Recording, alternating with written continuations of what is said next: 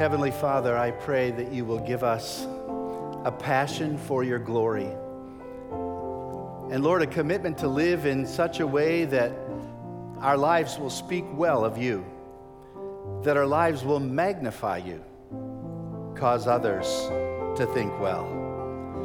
Lord, I pray that you will give us this passion as we read your word, as we learn it, as we seek to follow it and as we com- commit ourselves in total dependence upon you in prayer. Make us people of your word and a praying people so that your glory would be put on display. This is our heart's prayer in Jesus' name. Amen. Amen. Well, good to see you this morning, and welcome to those of you who are watching by way of the web.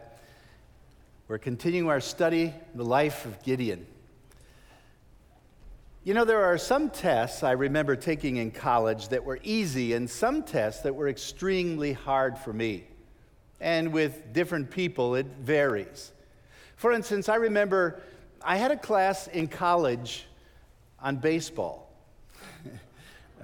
wasn't one of your tougher courses. And baseball is one of the things I really enjoyed. I'm, i grew up playing the game, and in fact, in 1968, I was involved in a league where we played a game called Strat-O-Matic Baseball. I don't know if you've ever heard of that, but that's long before fantasy baseball was even fantasized about.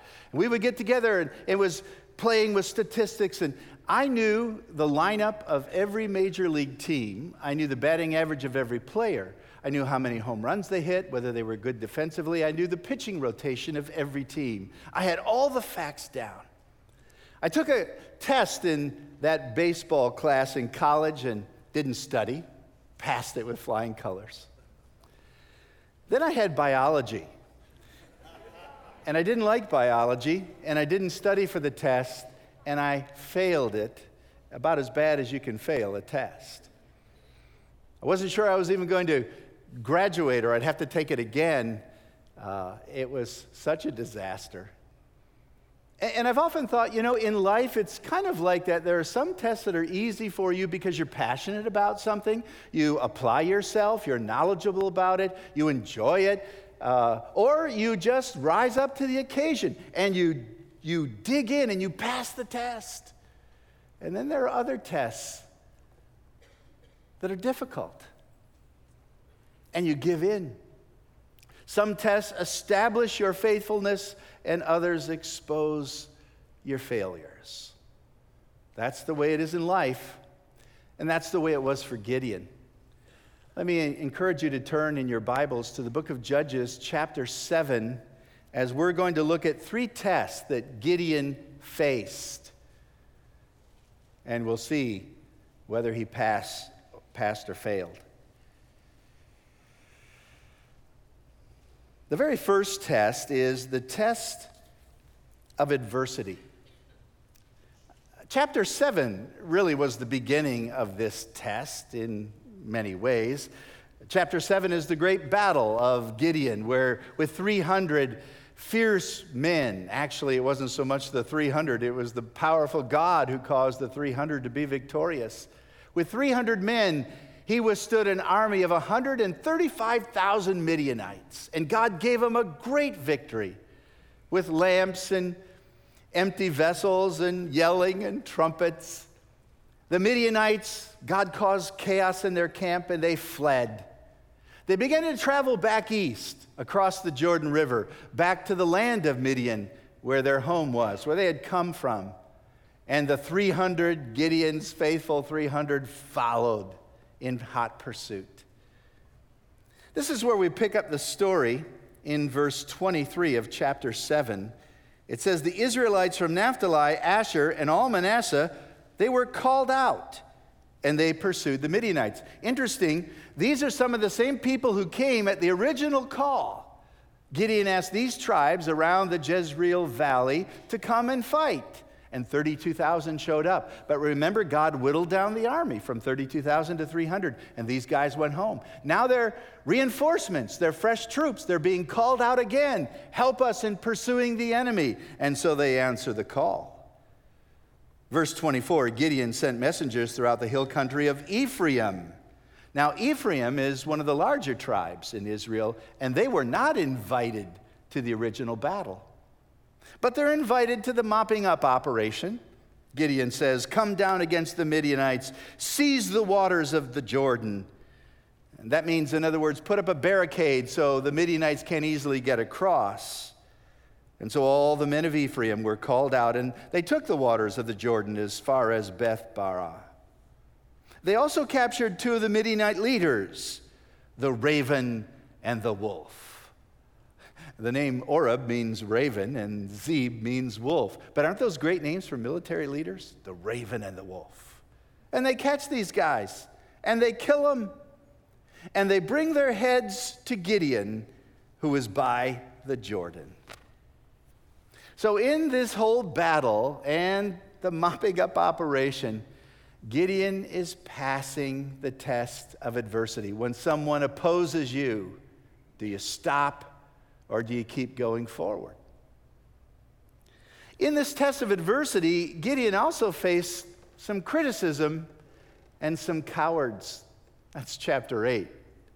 Look at verse 1 of chapter 8. The Ephraimites, who were not invited originally to take part in the battle, they asked Gideon, Why have you treated us like this? Why didn't you call us when you went to fight Midian? And they criticized him sharply. You're just bringing us in after the deed is done. You know, I, we're coming in to fight the battle when the battle's already won. How come you didn't invite us? You have to understand that Ephraim, being one of the larger tribes, was also one of the most arrogant tribes, a tribe of prestige, but a, a tribe that, uh, you know, was loud and proud. And Joseph had two sons, Manasseh and Ephraim. These are like sibling, uh, it's a sibling rivalry. These are brothers maybe who didn't get along. And Gideon's from Manasseh, and they win the battle, and they're going to get the prestige. And Ephraim, frankly, is a little bit ticked that they weren't invited to the original battle. But I think maybe their biggest concern, probably the spoils of war. Because if you don't fight the battle, you don't get the bounty. To the victors go the spoils. Now, later on, David is going to change that and say that those who stay back with the stuff are also going to be uh, victorious and prosperous as the soldiers are. But at this point in time, you had to fight to get any kind of reward. And Ephraim's not going to get anything. And there was a lot to be had from 135,000 Midianites. So, how does Gideon respond to criticism? Look at verse 2. He answered them, What have I accomplished compared with you guys? Aren't the gleanings of Ephraim's grapes better than the full grape harvest of Abiezer, my household? Is it your tribe so much better than mine? Verse 3 God gave Oreb and Zeb, the Midianite leaders, into your hands. What, what was I able to do compared with you? And with this kind of flattery, their resentment was subdued. This is a beautiful illustration of the proverb in chapter 15, verse 1. A soft answer puts down wrath, turns away anger. If you want to keep a battle going, just answer someone harshly. Respond in kind. They criticized him sharply, verse 1 says. He could have criticized them sharply. You guys are always getting the press. You think you're big. You think you're powerful. You're always pushing your weight around. God chose me, not you. But He didn't. And a leader needs to know how to handle criticism because you're going to get it. If you're a leader, you will be criticized, no doubt about it. And so the Bible tells us that the way you handle criticism says a lot about your character. And Gideon shows that he is diplomatic. He's able to lead even the various tribes with their peculiarities and with their prejudice. He subdued their resentment. So he handles that part of adversity well. Now, what about the cowards?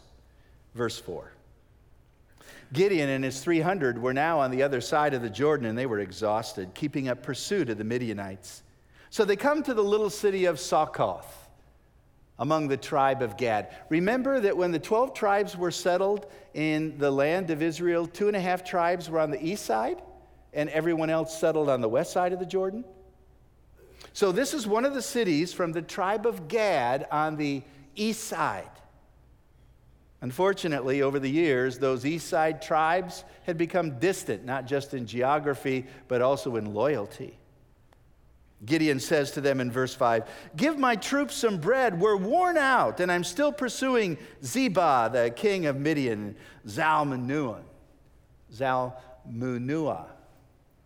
And we're, we're doing our best to finish the battle. Give us some nourishment.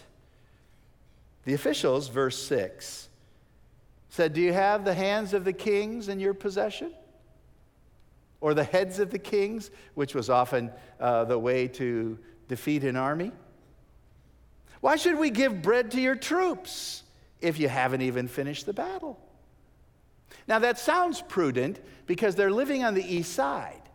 And if Israel doesn't totally defeat the Midianites, they'll come back and retaliate. And the first people they'll get will be the people on the east side. It sounds prudent. You're hedging your bets, right?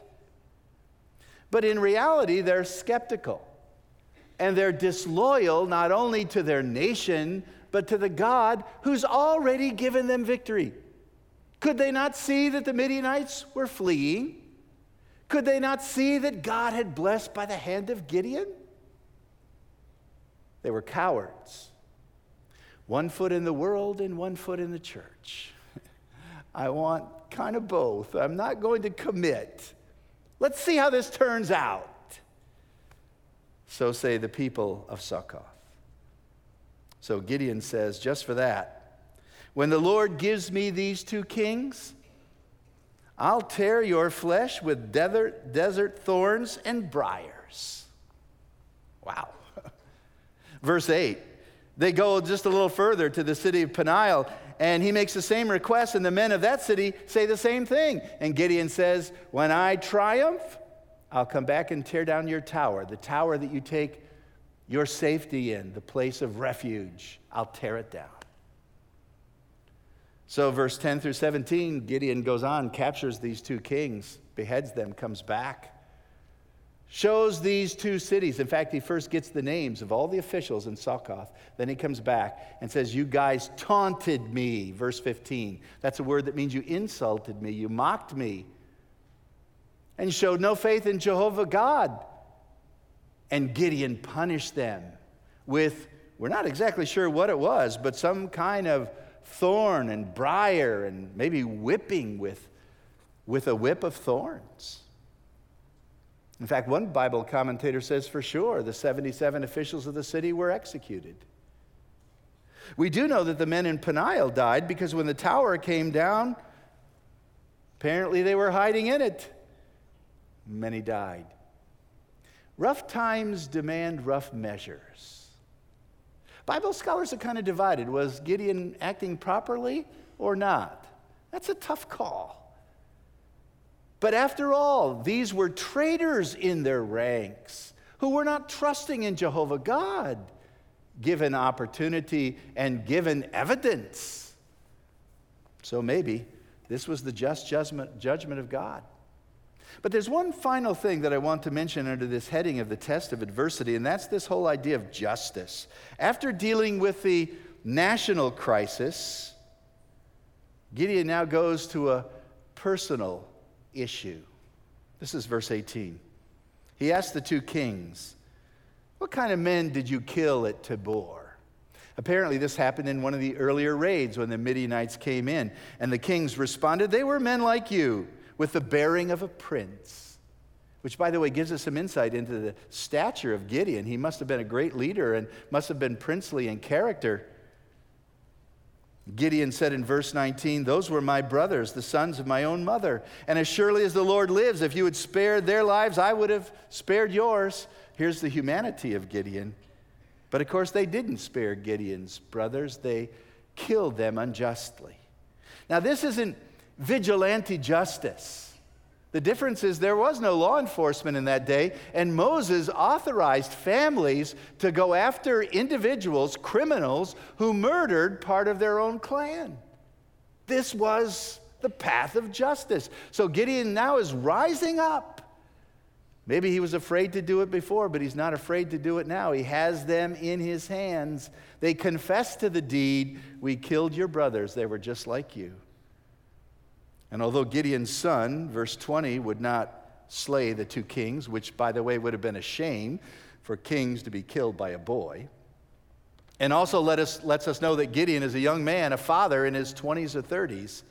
Gideon does the deed and then begins to take the spoil, verse 21 says, the ornaments off the neck of the camels. These ornaments are crescent shaped ornaments same ones described in Isaiah chapter 3, the same ones that many of the people of the Mideast still use.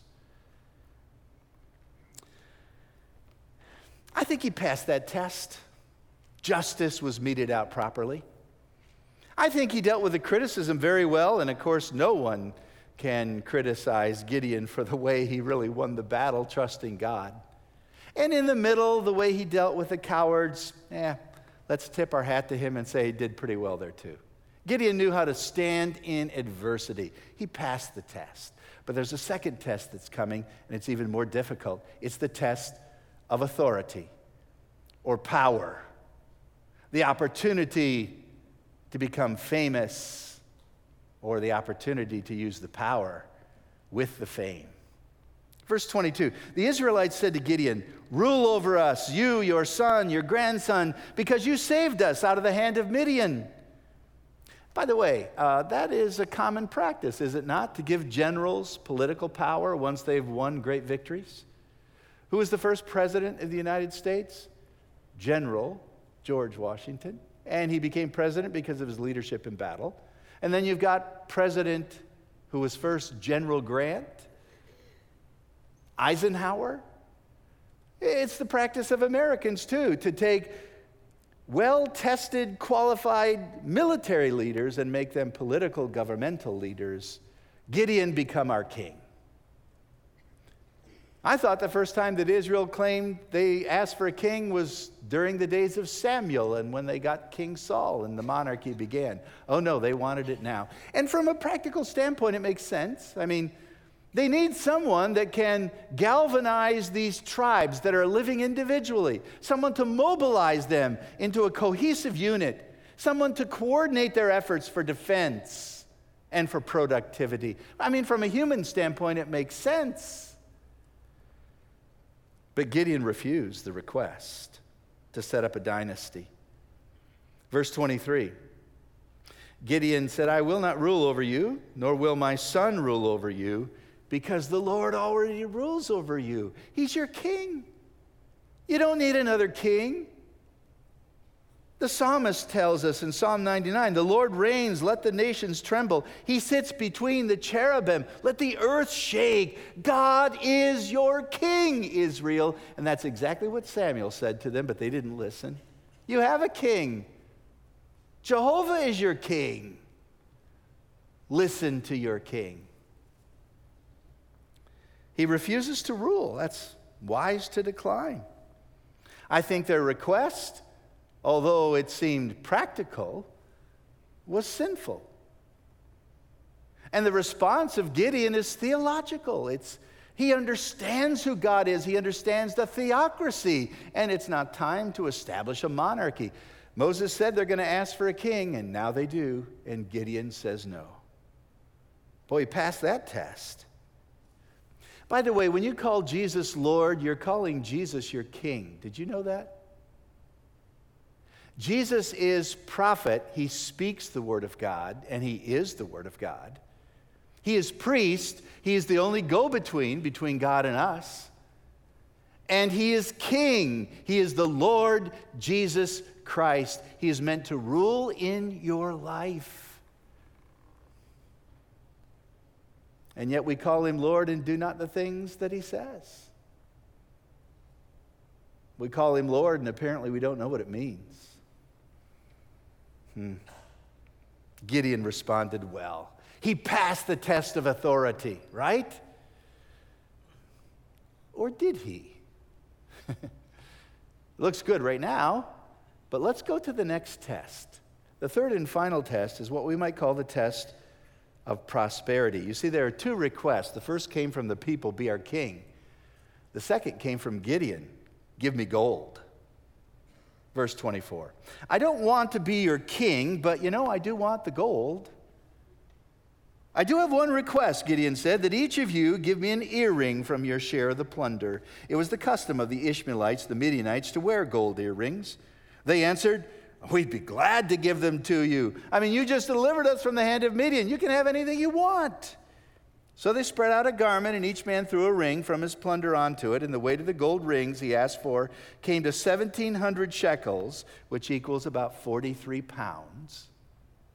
But that wasn't all.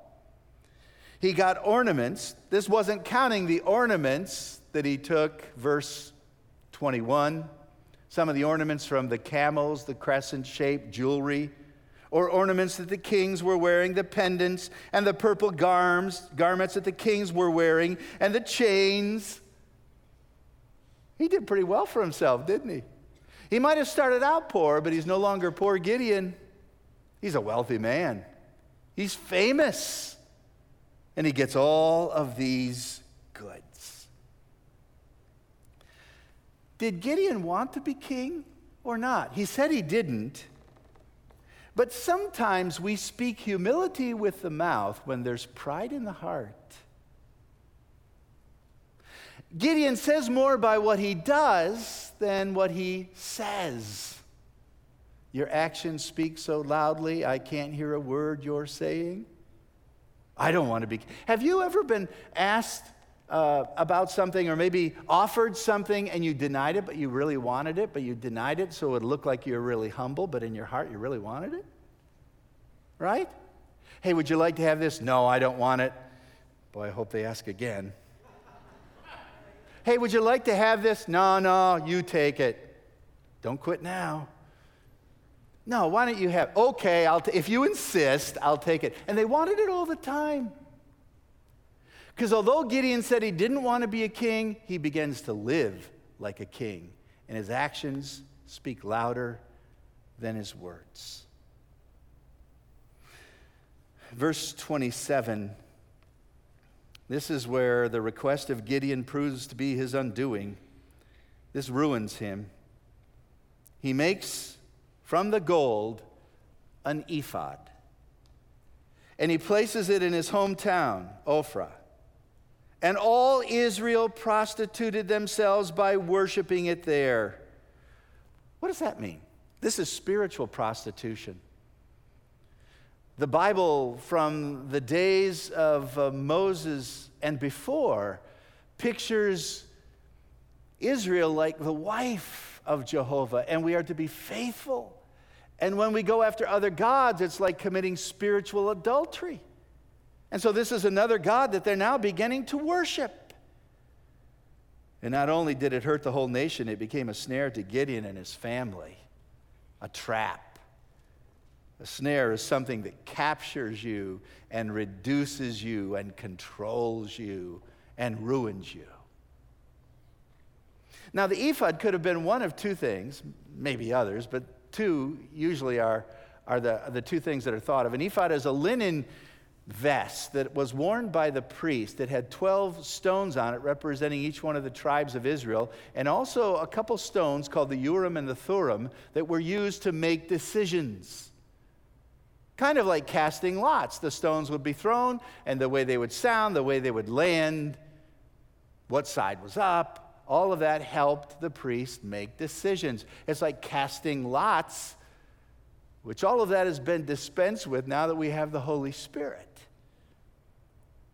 Could it be that Gideon was saying, God spoke to me in the wine press, and God spoke to me with the fleece, and God spoke to me before the battle, and God used me in a mighty way? I'd just as soon have God continue to use me as the channel of His voice to His people. I'll just make an ephod. It was also used for divination, to discern what the gods want to do. Could it be that Gideon now has placed himself up as the voice of God? The other alternative is that the ephod was a little statue made of gold to represent Jehovah. But of course, Jehovah said, Don't make any idols like me. Remember that? Don't make any idols, no graven image, image of anything in heaven, on earth, under the earth. Don't make idols. And yet, man's heart is an idol factory, Calvin said. We continue to make gods. Gideon was trying to make an idol of the true God, but the true God said, Don't do it. You know, we can worship the true God in the wrong way, or we can worship the true God in the right way with the wrong heart. God wants us worshiping Him in the right way with the right heart and worshiping Him alone. So, this was idolatry that Gideon actually established, and the whole nation followed him. Psalm 106 says, They worship their idols, which became a snare to their soul. And every idol that you and I have is going to ruin us as well. Gideon was used of God in a great way, and then at the end fell. Triumph, and now tragedy. we read the end of Gideon's life. It's rather interesting. Verse 28 Midian was subdued before the Israelites. They did not raise their head again during Gideon's lifetime, and the land enjoyed peace for 40 years. Yeah, peace from Midian, but not peace from idolatry. There was peace on the outside, turmoil on the inside. What about Gideon? Verse 29 Jerubbaal, another name for Gideon, son of Joash, went back home to live. He retired. But notice how he lived. He had 70 sons coming from his many wives. By the way, polygamy in the Bible always ends in trouble. But it was the way of kings to have a harem. Gideon's got the garments and he's got the jewelry. He's got the ephod. He's got the harem. He's got the sons. And get this, verse 31 his concubine who lived in Shechem also bore him a son whom he named Abimelech. Gideon named his son Abimelech, which means, My father is the king. You scoundrel! You said you didn't want to be king. Oh, he really did. And now he got what he wanted, and it was a disaster. Something good about Gideon, verse 32. When he died, he died in a good old age. That's only said of Abraham and David in the scriptures. Buried in the tomb of his fathers. And he's even written about in Hebrews chapter 11 as a hero of faith. Good men can do horrible deeds. But notice verse 33 no sooner had Gideon died than the Israelites prostituted themselves again to the Baals.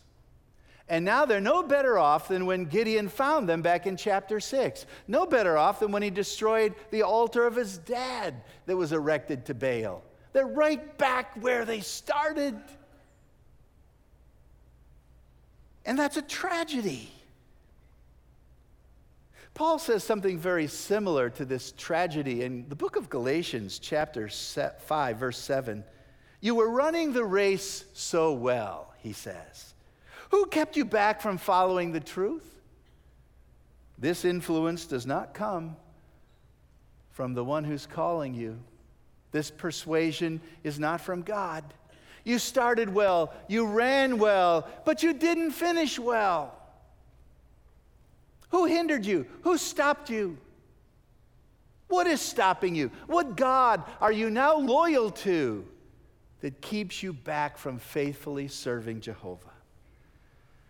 It's not how you start, it's how you finish the race. That's what's important. A lot of people start well, and don't finish well. So Gideon leaves a rather messy legacy.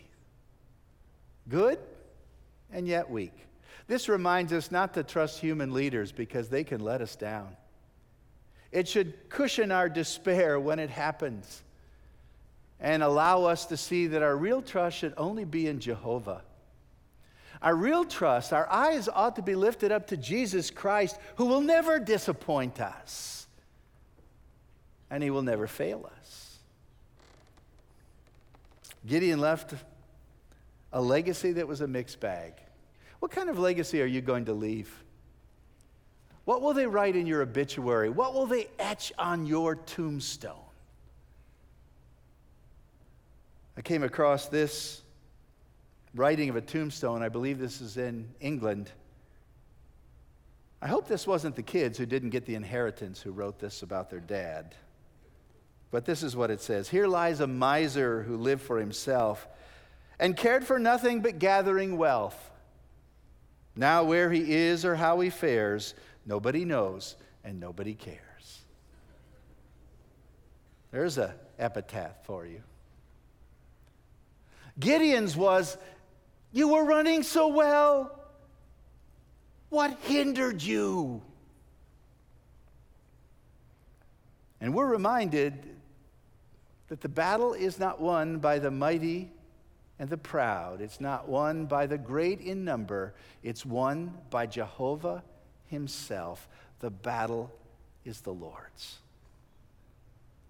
And I think the life of Gideon tells us not only about the frailty of our own humanness, the depravity of our own soul, it elevates the sovereignty, the power, the mercy, and the love of the God we serve. Let's pray. Lord, I don't know what kind of legacy many of us will be leaving, but I do know this morning that we have the tendency to pass certain tests and fail at others. Sometimes we rise to the occasion when things are difficult, and then when things are good, we fail to praise you. Lord, I ask that for each one of us here today, you would point our eyes back to Christ May we be reminded that whenever there is a victory, it's by your grace and not by our power. Whenever there is an advance, it's because you were gracious, not because we were mighty or wise. And that, Lord, we need to take heed, those of us who think we're standing, lest we fall in the very next minute. But Lord, we thank you and praise you because you are the one who is able to keep us from falling and to present us faultless and blameless before your throne with exceeding joy. And because of that, our eyes look upward to you, Almighty Lord. Bless us, and then we will be blessed. In Jesus' name, amen.